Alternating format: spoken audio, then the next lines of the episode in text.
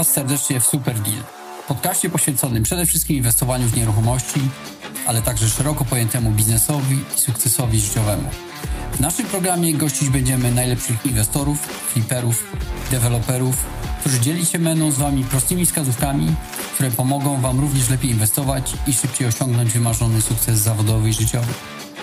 Dziękuję wszystkim, którzy nas słuchają, subskrybują i wspierają oraz przekazują dalej informacje o naszym podcaście. Ja nazywam się Robert Kuliga i zapraszam Was na kolejny odcinek.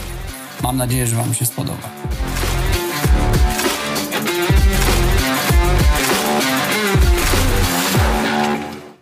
Witam wszystkich serdecznie w kolejnym odcinku podcastu Super Deal. Dzisiaj naszym gościem jest Jan Dziekoński. Mm, z tego co wiem, to analityk rynku nieruchomości, ale y, zaraz nam tutaj, mam nadzieję, Janku, przedstawisz się, bo wiem, że robisz kilka rzeczy obecnie. Y, co jest najbardziej aktualne? W takim razie witam Ciebie i e, powiedz nam kilka słów o sobie na początek. Witam Ciebie, Robert. Witam wszystkich słuchaczy. E, Analityk rynku nieruchomości brzmi tak co najmniej dziwnie, zwłaszcza dla kogoś, kto nie miał styczności nie wiem, z ekonomią, naukami o zarządzaniu. E, tak naprawdę to, co dzisiaj robię, łączy dwie pasje. Jedna pasja to jest, jakby to powiedzieć, doradztwo biznesowe, czyli coś, czym się zajmuję tak naprawdę od 15 lat. I druga rzecz to jest rynek nieruchomości, czym się zajmuję praktycznie od 2013 roku. Bardzo krótko o tym pierwszym, co to jest to doradztwo biznesowe. E,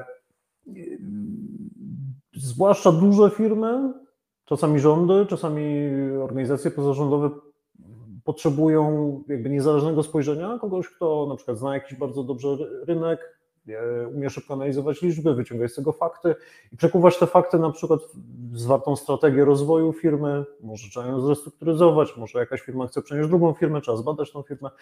I y, doradztwo biznesowe to po prostu jest, to są tak zwane usługi profesjonalne, które y, świadczą przede wszystkim międzynarodowe duże y, jakby firmy. Ja w jednej z nich, w takiej niemieckiej firmie pracowałem, zacząłem w 2008 roku pracować. No i po prostu miałem przyjemność dla szeregu różnych korporacji, na przykład pomóc przeanalizować jakiś rynek, na przykład rynek gazu, czy rynek węgla, czy tam rynek telekomunikacyjny, czy jakikolwiek inny, jak on się będzie na przykład zachowywał przez najbliższe 5 czy 10 lat. E, a w oparciu o to, w co ta dana firma powinna inwestować, powiedzmy na przykład na jakiś nowy produkt powinna wrzucić na rynek, a może jakiś obszar biznesowy będzie zagrożony, bo tam przychody zaczną spadać, trzeba go zestrukturyzować i tego typu rzeczy. Pracowałem do szeregu różnych branż, e, ciężkich, lekkich, e, usługowych i tak dalej. To właśnie jest ta, z tego mi trochę została pasja tłumaczenia, przekładania różnych liczb opinii, czasami też eksperckich, znajdowania w tym jakichś trendów, kropek tak zwanych, jak to niektórzy mówią, i łączenia tych kropek. I wyciągając też z tych wniosków, w jaki sposób y, na przykład przygotować biznes na jakiś fajny trend, żeby ten biznes szybciej rósł, e, albo jak zabezpieczyć ten biznes przed jakąś nagłą zmianą trendu, który będzie zagrożeniem na przykład dla tego biznesu. No, a rynek nieruchomości przyszedł trochę przypadkiem, Mm, to znaczy mój były przełożony kiedyś odszedł w 2013 roku do takiego startupu o dziwnej nazwie Missouri. I tak naprawdę uczyłem się w, tam, w tamtym czasie, powiedzmy, stawiałem pierwsze kroki, jeżeli chodzi o znajdowanie, analizowanie mieszkań pod, pod kątem wynajmu, ich kupno, czyli przeprowadzenie transakcji i potem jakby oddanie już do, do tej części zarządzającej najmem. E, Wtedy jakby dla moich klientów kupiłem pierwszych kilkadziesiąt mieszkań, potem kupiłem, odchodząc z Missouri w tamtym czasie, w 2014 roku, kupiłem następnie prawie 10 mieszkań jakby pod, do własnego portfela, a potem miałem jeszcze drugą rundę z Missouri między y, rokiem 17 a 20, gdzie już wtedy już firma była znacznie większa, już nie była takim malutkim startupem na, na kilkanaście osób, tylko liczyła tam ponad 100 osób. No i wtedy objąłem ponownie jakby stery części inwestycyjnej, yy, czyli tej kupującej mieszkania dla, naszych klientów, czyli yy, tych szlifów troszeczkę zabrałem zarówno prywatnie, jak i zawodowo, jeżeli chodzi o inwestowanie w mieszkania na wynajem długoterminowy, czyli to, to była ta strategia, którą wtedy realizowałem. Troszeczkę tam było flippingu, troszeczkę takiej deweloperki, troszeczkę inwestowania grupowego, ale to wszystko gdzieś tam się kręciło wokół, wokół tych mieszkań. Mhm, jasne.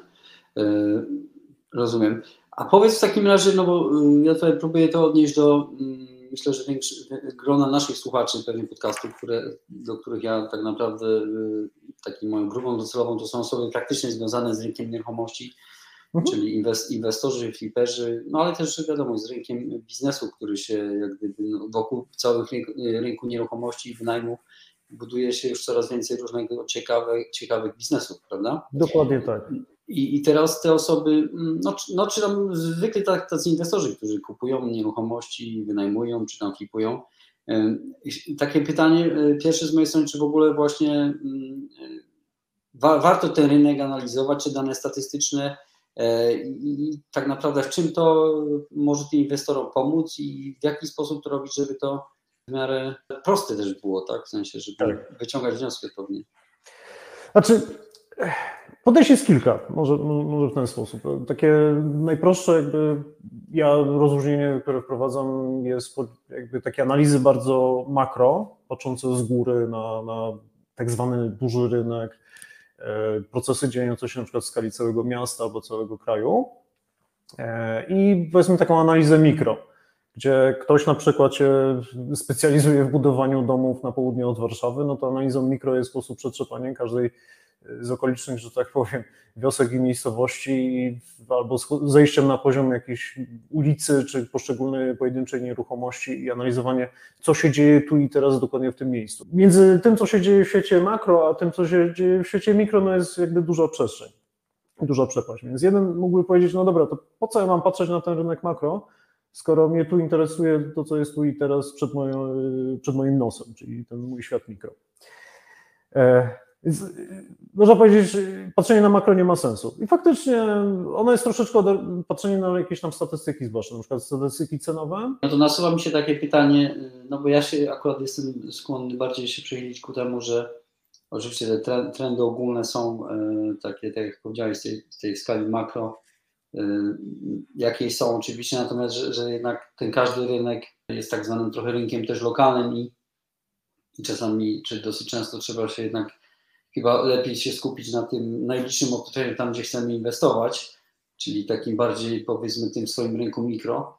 E, I teraz pytanie e, takie, e, co, co w takim razie według Ciebie mm, warto, jeśli chodzi o taką analizę rynku mikro, inwestor może, może na co zwrócić powinien uwagę, mm, analizując ten swój rynek lokalny, no też, żeby właśnie nie popaść w taką po angielsku analysis paralysis, czyli taką e, paraliż analityczny, tak? W sensie, żeby tak. się e, zagrzewać w analizowanie danych i do końca później nie, nie za bardzo wiedzieć już, co się ma zrobić, prawda?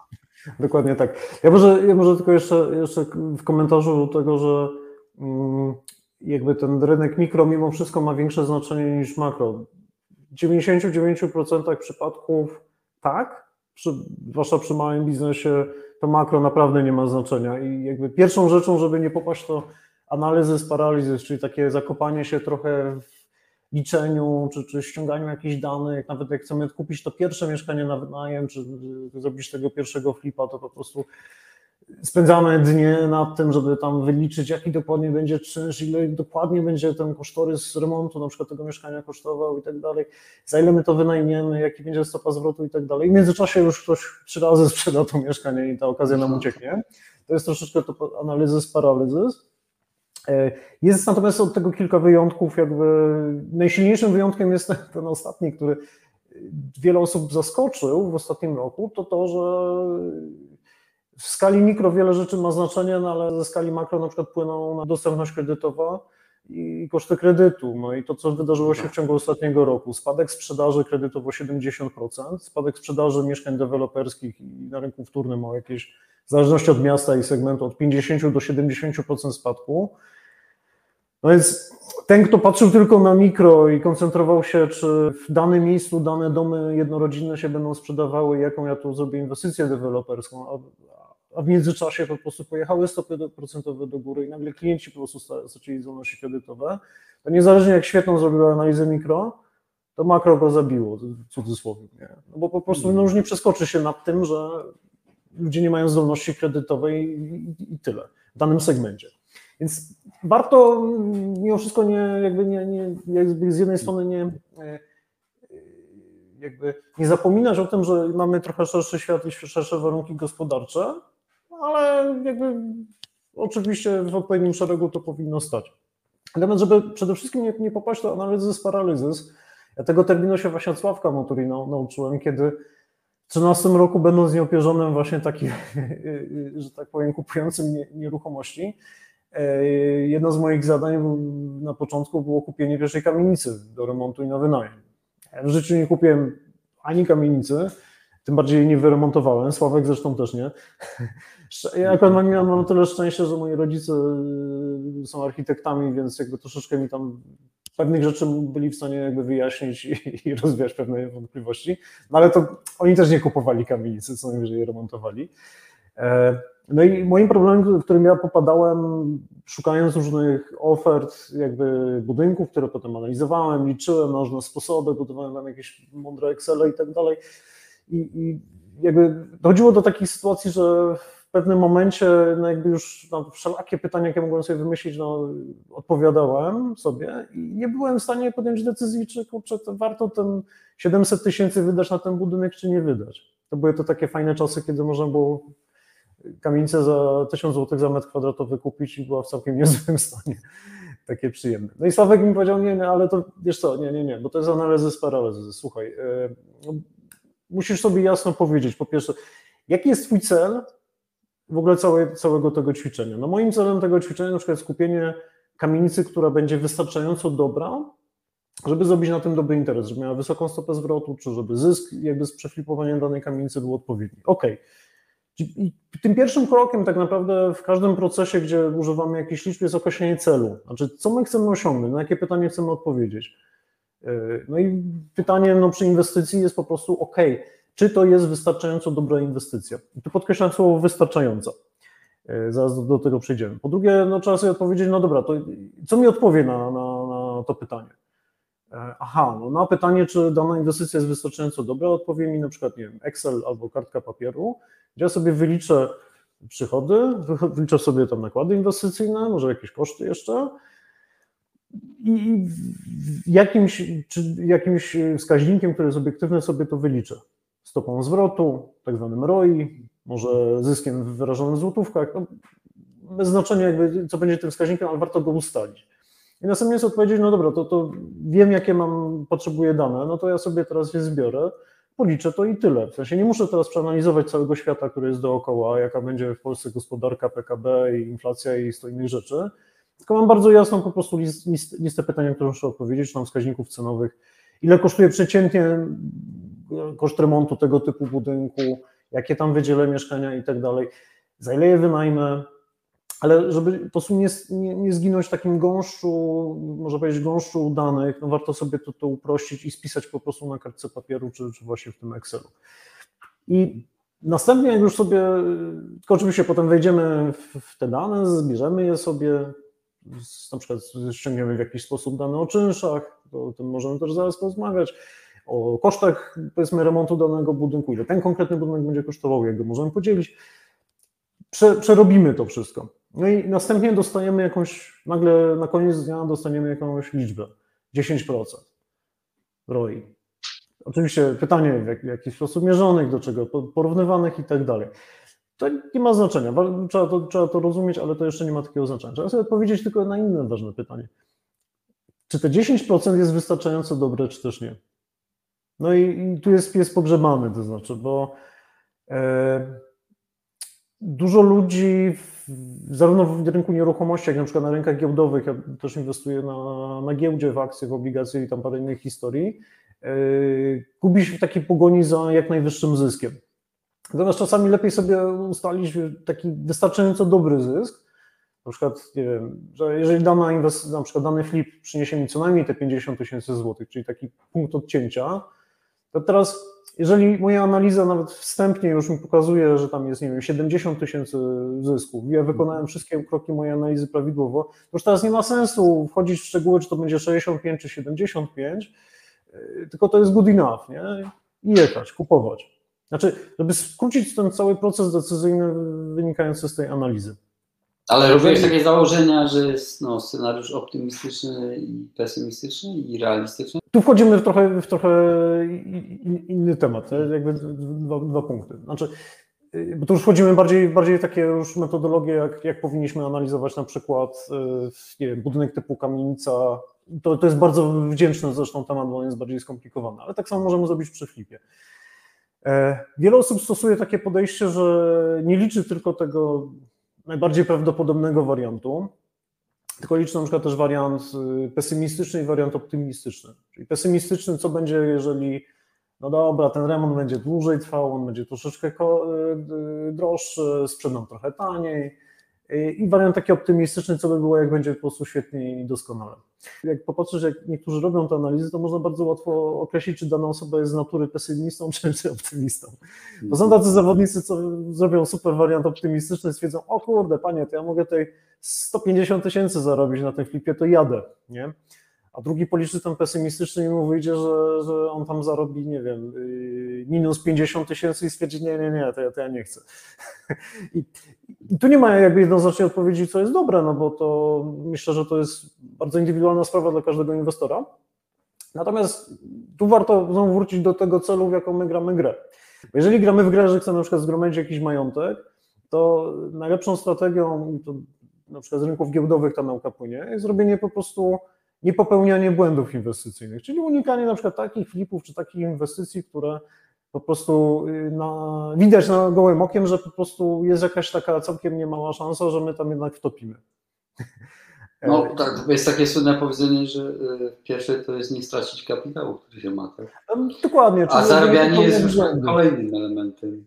No, prawda jest taka i to wiesz, no, w wielu szkoleniach lepszych czy, czy gorszych na temat na przykład flippingu, no, pojawia się taka no, zasada, no po prostu róbcie te flipy, nie? No, róbcie te inwestycje, unikajcie po prostu błędów i moim zdaniem to jest świetna, świetna, świetne podejście, no bo jeżeli będziemy odrzucać rzeczy, które ewidentnie, no jest jakieś ryzyko, że na nich tam przytopimy, no to okej, okay, może będziemy robić trochę bardziej nudne flipy, ale on po prostu regularnie będziemy na nich sobie tam zarabiać, stukać te pieniądze i, i, i tyle.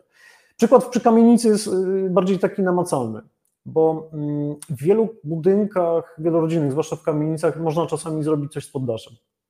I to jest, poddasze to jest najgorszy, najgorszy obszar jakby inwestycyjny, jaki można sobie wyobrazić. Do mnie jak przynosili e, moi współpracownicy poddasza, to ich po prostu wyganiałem, bo e, poddasze jakby takie solo, bez budynku poniżej, że my tylko kupujemy poddasze, jest ultra ciężką inwestycją.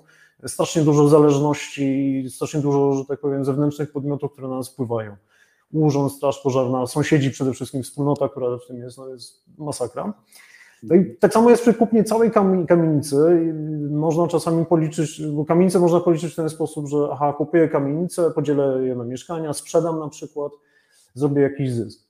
jeden w wariancie optymistycznym policzy, że jeszcze tam zagospodaruje poddasze, wydzieli mieszkanie i je sprzeda. I y, radośnie kupi, kupi budynek, gdzie w wariancie optymistycznym będzie widział piękny zysk ale zapomnij o tym, że w wariancie pesymistycznym, że jeżeli nie sprzeda tej, tego poddasza, no to nagle jest na, na minusie. Bo tak często niestety jest, zwłaszcza jeżeli się ten proces uruchomi. E, pesymista podejdzie do tego w ten sposób, że kupuję taki budynek, gdzie ja już zarobię już na dzień dobry na tych lokalach, które mam w części istniejącej, a te poddasze to będzie wisienka na torcie. Jak dostanę pozwolenie, bo to, to nie jest takie proste, żeby dostać pozwolenie na, na przykład na zagospodarowanie poddasza, które jest nieużytkowe na, na mieszkania dostanie to pozwolenie, super, mam jeszcze ekstra, nie wiem, pół miliona na przykład zysku, ale nawet jak to się nie uda, nawet jak wydam pieniądze na architekta i tak dalej, to i tak mam jeszcze pół, nie wiem, milion z części zasadniczej jest super. I to moim zdaniem odróżnia po prostu tych inwestorów, którzy przeżyją nie jeden kryzys, często, że po prostu byli konserwatywni już na etapie jakby podejmowania tej decyzji, liczenia tego wariantu pesymistycznego, i bycia takim trochę bardziej realistą, nie? no bo to jakby jak ktoś liczy na szczęście, no to równie dobrze może grać w kasynie albo grać w totolotka, to, to nie ma znaczenia mhm. wtedy, co gra. No ostatnio właśnie miałem, rozmawiałem z jednym z naszych właśnie gości a propos tego, który też się zajmuje kamienicami i właśnie mówił, że on unikał kamienic bodajże, które, które miały tak zwane nadbudowy, tak, że to jest dużo, dużo dodatkowych rzeczy, które E, komplikują remont e, takiej kamienicy, jeżeli jest poddasze, nadbudowa poddasza, adaptacja tego. Tak, to musi być bardzo specyficzna sytuacja poddasza, żeby to było proste. Po prostu. To, to mhm. nie, nie jest prosta historia. Kilka, kilka nadbudów, tudzież zmian przeznaczenia poddaszy miałem, mam za sobą i wiem, że wiem jak, wiem, jak dużo błędów można po drodze popełnić po prostu. Czasami jest pytanie, no, czy warto sobie komplikować życie. I to, I to znowu, nie ma na to uniwersalnej odpowiedzi, no bo jeden stwierdzi, kurczę, to ja nie chcę się kłopotać, no to wybieraj te proste budynki i analiza powinna Ci troszeczkę to odpowiedzieć na, właśnie na tych wariantach pesymistycznych, optymistycznych, a drugi y, będzie się koncentrował na rozwiązywaniu tych problemów, bo będzie mistrzem właśnie w rozwiązywaniu tych problemów, które z poddaszami po prostu występują i on też zrobi na tym pieniądze, ale to, to jest troszeczkę inny, może nie tyle inny biznes, to inny trochę model zarabiania na tym biznesie. Mhm. Rozumiem. Chciałbym jeszcze Ciebie zapytać o trochę bieżącą sytuację na tym rynku, jaką obecnie mamy, sektora tak zwanego PRS po angielsku. Mhm. Jak Ty tutaj się zapatrujesz na to, co się obecnie dzieje? Pytam o to dlatego, że po pierwsze sam jestem też wiadomo inwestorem indywidualnym e, i obserwuję to, co się dzieje na rynku w sensie zainteresowania też e, tych firm, takich funduszy różnego typu, które jakie są Twoje e, przewidywania, w sensie, no ja rozmawiam z wieloma osobami, które tak naprawdę trochę się boją tego, co się dzieje na rynku, że będzie ciężej konkurować e, na rynku e, najmu mhm. z takimi dużymi podmiotami, prawda? Mm. Jasne. Jak, jak to może, to, to może wyjaśnijmy słuchaczom może o, o, o, co w ogóle chodzi z PRS-em i czym to się hmm. różni, czy tam, czy jako, jaka jest różnica między tym takim standardowym najmem, powiedzmy, realizowanym przez Kowalski? W dużym uproszczeniu to jest tak, że ja, ja, mówię, że na rynku, na rynku najmu są tak naprawdę trzy, a może cztery jakby takie segmenty, to się profesjonalnie mówi y, segmenty rynkowe. Mamy tak zwanych kowalskich, ja ich nazywam niedzielnych wynajmujących, gdzie ktoś nie wiem, odziedziczył mieszkanie po babci albo wyprowadził się z jakiejś kawalerki, które na czasy studenckie sobie tam kupił, czy tam kawalerskie i założył rodzinę, wyprowadził się do domu, mieszkanie zostało i to wynajmuje.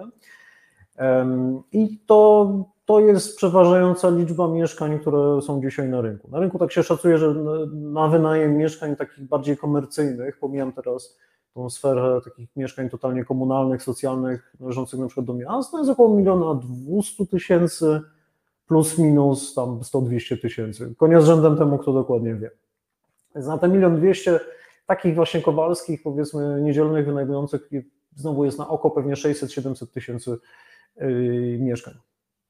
Tak, tak ja, ja przynajmniej tak szacuję. E, no i to są takie mieszkania, no powiedzmy, w różnym standardzie, często nie są wyremontowane, a nawet jeżeli są po remoncie, to on był dawno. Te meble w ogóle do niczego nie pasują, one tak trącą myszką te mieszkania, są tak, takie przeciętne. I ci właściciele też tak troszeczkę mają to gdzieś. Mm, I po prostu to ma cykać jakieś tam pieniądze i tyle. Potem jest grono profesjonalnych inwestorów prywatnych, których na przykład właśnie Stowarzyszenie Mieszkanicznik Rzesza, którzy często, częściej korzystają na przykład z usług operatorów najmu, e, częściej to są jakieś portfele, takie osoby mają po kilka, kilkanaście mieszkań. To, to ja ich nazywam półprofesjonalnymi albo profesjonalnymi inwestorami. Znowu tutaj konia z rzędem temu, kto dokładnie wie, ilu ich jest. E, no ale co najmniej kilkaset tysięcy mieszkań, takie niskie kilkaset tysięcy mieszkań na pewno zostało kupionych bardziej przemyślanie, z myślą o najmie, wykończonych bardziej przemyślanie pod kątem najemcy, gdzie na przykład umowa najmu jest lepiej skonstruowana, warunki najmu są bardziej sensowne, najemca nie musi się obawiać tego, że nie wiem, właściciel nagle się obudzi i stwierdzi, że teraz, on, teraz to będzie syn mieszkał albo córka, bo na studia się dostała, więc do widzenia, gdzie ten, ten jakość produktu jest, jest lepsza. Trzecim segmentem są właśnie te komunalne, socjalne yy, mieszkania na wynajem. TBS troszeczkę tak naprawdę o to zahacza, ale to jest jakby trochę inna kategoria. No i wreszcie mamy fundusze inwestycyjne, które tak naprawdę w Polsce mówiło się o nich od 10-15 lat, ale tak realnie na rynek weszły w ostatnich 3-4 latach i łącznie dzisiaj mają raptem niecałe 10 tysięcy mieszkań. Teraz czym się różni taki fundusz od, od powiedzmy nawet tych profesjonalnych inwestorów?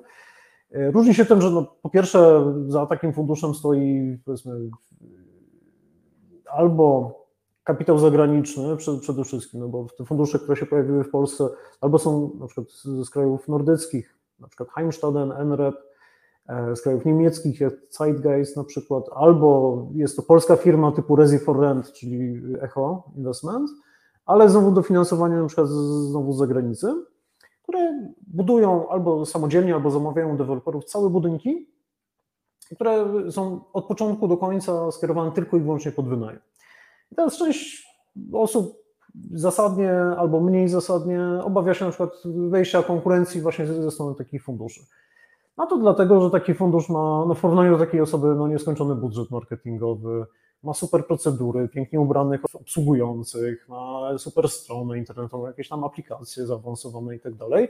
Więc można, można byłoby się obawiać, że aha, no dobra, jak będzie taki fundusz, zwłaszcza postawi ten budynek tuż obok mnie, no to po prostu ja teraz już nie będę w stanie wynajmować tego mojego mieszkania i yy, po prostu nie wiem, spadnie mi czynsz, stracę najemców i tak dalej. Jest taka faktycznie obawa. Moim zdaniem niezasadna, no bo tak, z pierwszej, z pierwszej strony no, skala, to, to, to słuchaj, nawet po, po, skali jest, różnica jest gigantyczna. 10 tysięcy versus milion 200 tysięcy tego, co, co posiadają ręce prywatne. Więc jakby w ogóle skala jest nieporównywalna. Na razie, na razie, na razie ale plany na najbliższe 5 do 10 lat mówią o mniej więcej przyroście do jakichś 50-80 tysięcy mieszkań. Czyli nadal to będzie po prostu kropla w, w morzu. Ja szacuję, powiedzmy, na danych NBP-owskich i znowu tu się pojawia pytanie, czy warto patrzeć w dane makro. No może trochę warto. Jeżeli w zeszłym roku na przykład było na, na rynku transakcji mieszkaniowych 250 tysięcy sztuk, to w oparciu o dane NBP-u można byłoby wyszacować, że jakieś 50 tysięcy to były mieszkania na, z przeznaczeniem na wynajem. Tam można się dokopać w tych, tych raporcikach NBP-owskich takich danych. Czyli w jeden rok Kowalscy kupili 50 tysięcy mieszkań. Fundusze kupiły jakieś dwa. To musiałoby bardzo mocno przyspieszyć jakby. Część z tych funduszy ma y, bardzo podobną strategię, co nasi prywatni inwestorzy. Znaczy, szukają inwestycji, biorą kredyt, kupują budynek i chcą wynajmować. I to się ma, ma, ma finansowo spinać. I y, ponieważ to działa bardzo podobnie, to te fundusze mają takie same problemy jak y, kupujący na kredyt po prostu dzisiaj mieszkania na wynajem. No jeżeli weźmiesz przeciętne mieszkanie, no i teraz trzeba pamiętać o tym, że fundusz jak kupuje budynek, no to on tam nie może kupić samych mikrokawalerek, bo to bardzo ciężko osiągnąć na, ze względu na specyfikę planów miejscowych. E, no tam jest miks. Kawalerka, dwa pokoje, trzy pokoje, tam jest jakiś blend tych mieszkań. Więc jakby średnia stopa zwrotu z takiego budynku, tak na dzisiaj to jest jakieś 5-6% no to dzisiaj kupując na kredyt, no nie, ma, nie da się osiągnąć dobrej rentowności, mając nieruchomość na 5-6%, skoro kredyt kosztuje 8 do 9%. Więc siłą rzeczy część funduszy, które jeszcze w zeszłym roku miała wchodzić na ten rynek, w tym roku część z nich zrewidowała swoje plany, stwierdziła, dobra, to my jeszcze poczekamy, przykręciły trochę kurki, a to dlatego, że te fundusze po prostu w części się finansują długiem i ten dług się stał za drogi.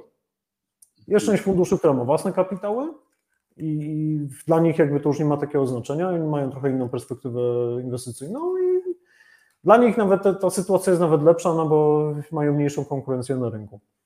I to jest po prostu trochę jak ten nasz świat inwestorów takich prywatnych, tylko w Polsce on jest mały i on będzie rósł, ale wiele, wiele, wiele lat zajmie, zanim on w ogóle dogoni ten rynek y, prywatny. I Moim zdaniem tak naprawdę z tego procederu jakby inwestorzy prywatni do końca nie stracą, bo ta skala, ona nie osiągnie tej skali, która była w Niemczech na przykład, bo to są zaszłości historyczne, e, ale sprofesjonalizuje rynek i najemcy przede wszystkim na tym skorzystają, bo nie dość, że będą nowe mieszkania, to one będą jednak oczko wyżej, albo nawet dwa oczka wyżej nawet niż inwestorzy prywatni. A to dlaczego? taki fundusz może być lepszy od inwestora prywatnego? A to dlatego, że taki fundusz kompletnie, na przykład y, dajmy na to to Resiforem, które wspomniałem, ono, oni ortodoksyjnie wszędzie zawsze dopuszczają najem y, ze zwierzętami. A prywatny jeden lubi, a drugi nie lubi, bo te psy to coś tam, a koty to tam coś innego. A taki fundusz ma to gdzieś. I z perspektywy najemcy, ja na przykład mam mieszkania na wynajem i sam jestem najemcą, to ja wolę szczerze wynająć w takim funduszu, bo ja nie mam tej dyskusji, czy tylko to tak, czy nie, czy ja mogę na tych ścianach coś powiesić. No ja chcę, ja chcę mieć mieszkanie, nie? Ja najlepiej chciałbym mieć takie mieszkanie, jakbym miał własne, tylko nie muszę go kupować, bo wolę inwestować gdzie indziej. I, I, taki fundusz jakby no troszeczkę podnosi poprzeczkę dla tych osób prywatnych pod kątem też jakości obsługi najmu, jak te mieszkania są wykończone. Te fundusze... wymusi konkurencyjność większą, czyli docelowo poprawi się standard e, na rynku, tak? Tak, tak, tak, tak, tak. Tak jak, no, tak jak, dla najemców przede wszystkim, ale no, no trochę będzie wyznaczało trend. No i tu znowu wracamy do tego, czy warto patrzeć w jakieś takie trendy makro, yy, co to się dzieje, czy coś tam powstaje. No i znowu taka analiza już ma, ma, ma sens, ma, ma, ma, coś daje, bo ona daje przede wszystkim po prostu yy, zastanowienie się, co by było gdyby. Po prostu. I, no, I ta analiza trendów może obejmować to popatrzenie, ok, a, a, co się stało w innych krajach, gdzie te fundusze już wcześniej się pojawiły i one się rozwinęły? Co, co nastąpiło wtedy? Czy to było tak, że prywatnym inwestorom stało się gorzej, czy może zmienił się standard najmu? Y, bo co, co może nastąpić? Może na przykład nastąpić przesunięcie z takiej standardowej w Polsce umowy na rok. Większość umów najmu w Polsce to są umowy roczne gdzie ewentualnie jest opcja aneksu albo podpisanie nowej i tak co roku jest, jest ta, ta kampania podpisywania. E, a w krajach typu Czechy, a tym bardziej jeszcze w krajach bardziej na zachód, te tenory, tak zwany tenor umowy jest dłuższy, dwuletnie, pięcioletnie, bezterminowe. Oczywiście to są jeszcze niuanse praw, prawne związane z ochroną praw lokatorów i tak dalej, ale o co chodzi? Jak ja na przykład rozmawiałem z zarządzającymi takimi funduszami, to oni, oni, oni tak naprawdę nie chcą, żeby ten najemca tam się zmieniał w tym mieszkaniu. Oni najchętniej to oni woleli, żeby tam siedział po czasy, najlepiej, żeby do śmierci tam siedział. Prosta indeksacja czynszu i jak najmniej po prostu zawracanie sobie głowy tym najemcom. Bo na przykład dla takiego funduszu kluczowy jest koszt obsługi tych najemców. I to może się okazać, że y, z perspektywy najemcy to też taka umowa wieloletnia jest fajniejsza, bo wynajmuje w, efekcie na przykład mieszkanie, które jest puste, ale już nie ma takiego ryzyka, że aha, ja tu kupię te meble, urządzę po swojemu, a po roku właściciel mówi sayonara, nie? albo czynsz plus 200%. Mhm. Mm, to też troszeczkę zwiększa konkurencję, no ale na koniec jest fajne dla, dla, korzystających. A nam powinno zależeć przede wszystkim na tym, na przykład nam tutaj w kontekście na przykład właścicieli mieszkań na wynajem, żeby najemcy lubili wynajmować mieszkania. I to akurat takie fundusze mogą to troszeczkę e, przyspieszyć pewną zmianę, zmianę percepcji i trendu na, na rynku. Więc jakby można na to też tak spojrzeć. Mhm. No tak, to wydaje mi się, że to trochę zależy od tej niszy, w sensie, który to jest segment rynku, bo, no bo jest też drugi trend, który się pojawił, że właśnie część najemców chce mieć e, bardziej elastyczność, w sensie nawet wynajem na miesiąc, czy pół roku, czy nawet no, tak. rok to już jest długo dla nich, tak, no bo jest taka grupa osób, no. które częściej się przeprowadzają, które, które e, potrzebują mieć większą elastyczność, nie chcą popisywać już na roku, prawda? E, tak, a, a tu akurat taki fundusz, no to ma fajne rozwiązanie na przykład, bo z tego co widziałem, pojawiają się na przykład rozwiązania, że wynajmujesz mieszkanie w funduszu, który ma na przykład w kilku miastach swoje obiekty, i w miarę dostępności możesz na przykład z jednego miasta się przerzucić do drugiego i dwa miesiące spędzić tu, dwa miesiące tam, no ale cały czas jakby w portfelu do, danego funduszu. Jak my mamy jedno mieszkanie w jakimś tam miejscu, to na nas to jakoś tam strasznie nie wpływa, no, zwłaszcza, że, że mieszkań na wynajem w Polsce dzisiaj przynajmniej brakuje, niż jest za dużo, więc jakby yy, myślę, że dla wszystkich znajdzie się to miejsce. No i może tak na koniec jakby tego wątku PRS-owego, no warto o tyle jeszcze uspokoić jakby słuchaczy, którzy na przykład inwestują mieszkanie na wynajem, że e, takie fundusze mają bardzo wyspecyfikowane i wąskie kryteria inwestycyjne. One, lista miast, gdzie zainwestują te, większość tego typu funduszy, to, to właściwie się zamyka na jednej ręce, nawet nie na dwóch. E, I mhm. nawet jeżeli inwestuje na przykład w Warszawie, a Warszawa będzie akceptowalna, to większość z tych funduszy nie zainwestuje na dzielnicach, które są na obrzeżu, nawet nie każde miejsce na Mokotowie czy, czy na Wilanowie będzie akceptowalne.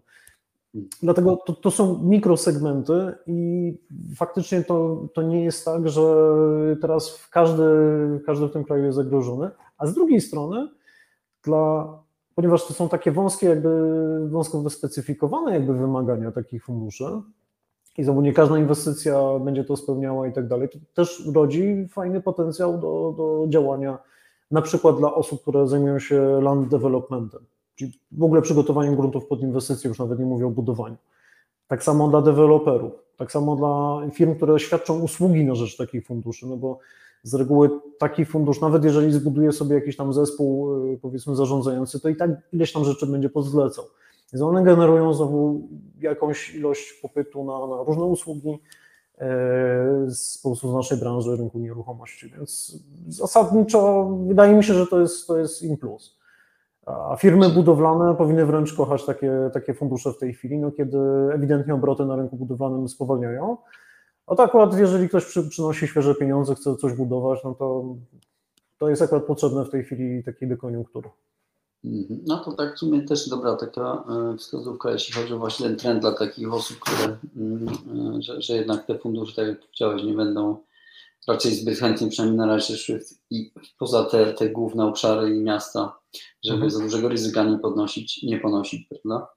E, a przy okazji tego to jeszcze zapytam w takim razie, to może jakieś masz jeszcze takie swoje wskazówki, czy a propos tych właśnie trendów obecnych, dla, szczególnie dla takich inwestorów indywidualnych związanych z rynkiem nieruchomości. Coś byś był w stanie e, tutaj nam e, powiedzieć, czy doradzić, jak ty to mm, widzisz na przyszłość, na co tak. może warto uwagę jako prywatny inwestor? Oczywiście, znaczy, mm, można ich pewnie mnóstwo jakichś takich rad, wskazówek tam ustalić czy wymyślić, ale wydaje mi się, że trzy, które ja bym powiedzmy, od nich bym zaczął.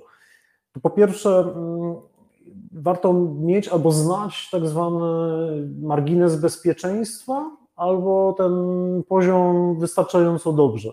Czyli ten poziom, kiedy dane mieszkanie jest wystarczająco tanie, żeby je po prostu kupić bez wchodzenia w jakieś tam wielkie, wielkie analizowanie, i kupując daną, dane mieszkanie, czy realizując daną inwestycję, żeby zawsze mieć ten margines bezpieczeństwa, czyli jakby to zabezpieczenie w tych liczbach, czy w potencjale zysku i tak dalej, że nawet jeżeli się ziści parę negatywnych historii, że my zawsze wyjdziemy gdzieś tam obronną ręką. Jakby mhm. warto to, to znać, mieć to wyliczone, bo to z jednej strony nas zabezpiecza przed takimi stratami, z drugiej strony przyspiesza nasz, nasz proces decyzyjny. Jeżeli robimy powtarzalne kawalerki, to po prostu policzmy sobie, co to znaczy fajna, opłacalna kawalerka w moim mieście, która jest good enough. Nie, nie szukajmy wiecznie te, tego najlepszej inwestycji. Y, po drugie, no, jakby warto, jakby to powiedzieć, nie popadajmy w analizy z paralizys.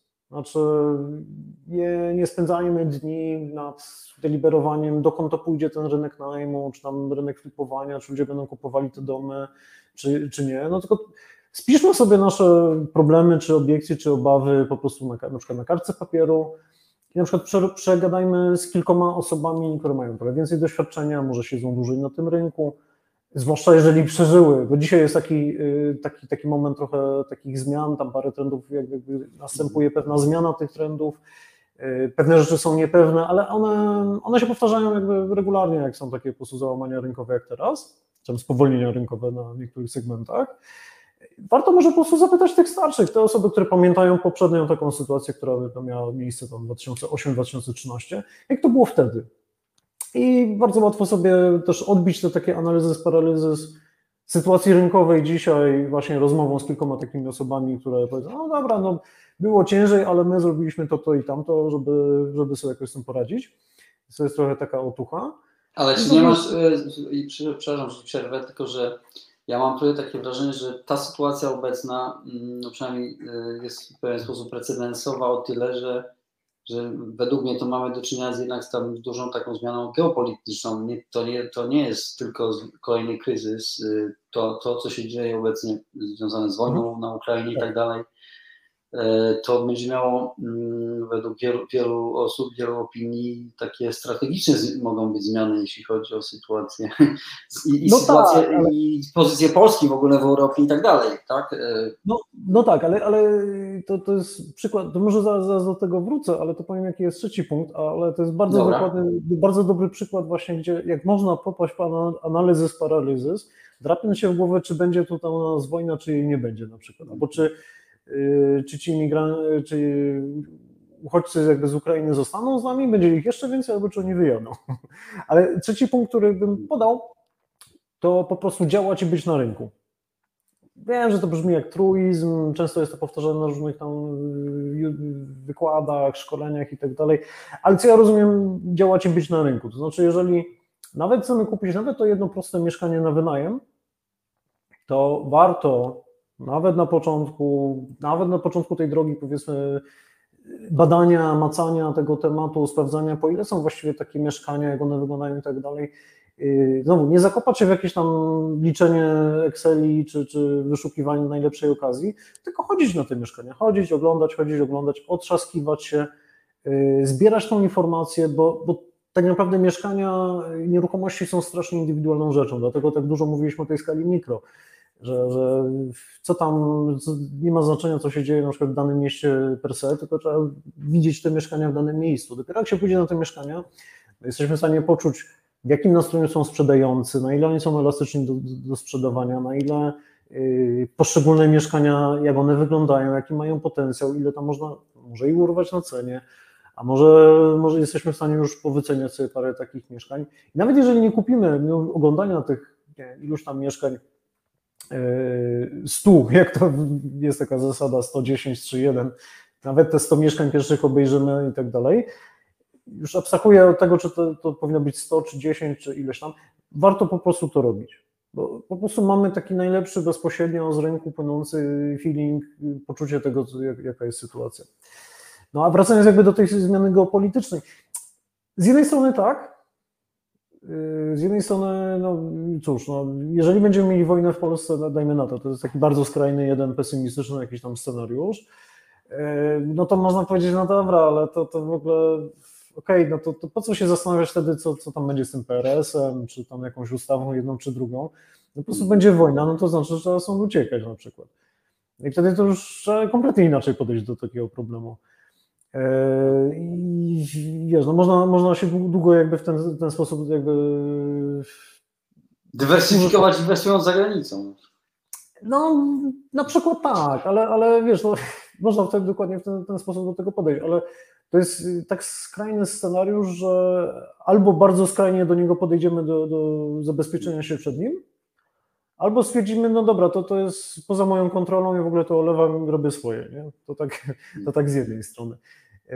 Można też się zastanawiać, no dobra, czy tych Ukraińców będzie więcej, czy mniej, czy... bo tu znowu są różne scenariusze, takie, że y, Ukraina zostanie podzielona i znowu przyjdzie tam kolejnych parę milionów do nas, a może być tak, że wojna się skończy bardzo pozytywnie dla Ukrainy i teraz y, ten milion z lekkim plusem, który do nas wjechał, to wróci jeszcze zabierze ten kolejny milion, który będzie odbudowywał Ukrainę. Mhm. I teraz, po pierwsze, to jest poza naszą kontrolą, więc po co jakby poświęcać jakby czas na, na analizowanie tego? Lepiej się zastanowić, to jaka inwestycja czy sposób inwestowania będzie zabezpieczony na ob, obie sytuacje. No i nie wiem, przykład, aha, niezależnie ilu tych Ukraińców w Polsce będzie, to na przykład mieszkanie na, na wynajem pod studentów zawsze będzie mniej czy bardziej funkcjonowało. Więc zamiast po prostu analizować, co będzie, to może lepiej wybrać taką opcję inwestycyjną, która się sprawdzi w każdym scenariuszu. I to, no, to jest fajne. Tak, no. Deficyt mieszkań w, w, Polsce można powiedzieć jest, jest cały, cały czas dosyć duży, tak? W sensie. No, a, tak, a nawet jak ten deficyt zostanie zasypany, to i tak to nie powoduje, że, że nagle z dnia na dzień my nie będziemy w stanie wynająć naszego mieszkania. Może się może spadnie czynsz, może nie będzie rósł tak bardzo, e, może będziemy musieli wydać trochę więcej środków i inwencji na, na wypromowanie tego mieszkania, ale jakby są jakieś sposoby, którymi sobie poradzimy jakby z wynajęciem tego mieszkania. Dopóki kupimy je odpowiednio tanio, to nawet nie musimy się martwić tego, że, że wiesz, jedzie duża część mm, powiedzmy potencjalnych najemców z tego kraju będzie musieli obniżyć czynsz. No to trudno, no to zamiast stopy zwrotu, nie wiem, 10% będziemy mieli 8%. Jeżeli te 8 w naszym wariancie pesymistycznym będzie wystarczająco dobre, to, to po co się martwić no, tymi scenariuszami?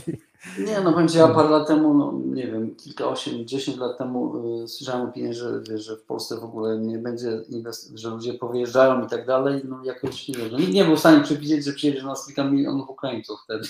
Nawet po, przed wojną, tak, przyjechał milion, czy tam więcej, no nie, a wojna no, to spotęgowała, więc to się jeszcze wiele rzeczy może wyda- wydarzyć. No dobrze, słuchaj, to będę musiał y, powoli y, kończyć naszą rozmowę, też nie chciałbym za, zabierać Ci za dużo czasu, mm, ale no, na, bardzo ciekawe rzeczy opowiadasz tutaj i pewnie wrócimy do, do naszej rozmowy jako część drugą, może jakąś zrobimy. Natomiast na koniec jeszcze chciałem tylko zapytać, w jaki sposób może najlepiej się z Tobą skontaktować, jeśli chodzi o, y, no właśnie, mhm. jakie medium najlepsze, gdzie Cię można szukać? Eee, znaczy, no, hmm w różnych mediach, ale tak najprościej byłoby wszystko, wszystko jest, znaczy, Łatwiej wszystko znaleźć na moim blogu jandziekonski.pl, bo tam są linki do tych wszystkich moich social media, więc jeżeli ktoś lubi podcasty, to jest tam do podcastu, jak ktoś lubi sobie oglądać YouTube, to do YouTube'a. E, bardzo jestem aktywny na Twitterze, więc warto zwłaszcza na Twitterku mnie tam śledzić, bo regularnie wrzucam, nawet uchylam trochę rąbka tajemnicy właśnie nawet takich analiz, które są powiedzmy tylko dla subskrybentów premium, no to pokażę jakiś wykres, dodam trochę komentarzu y, do tego, więc y, w szczególności Twitter.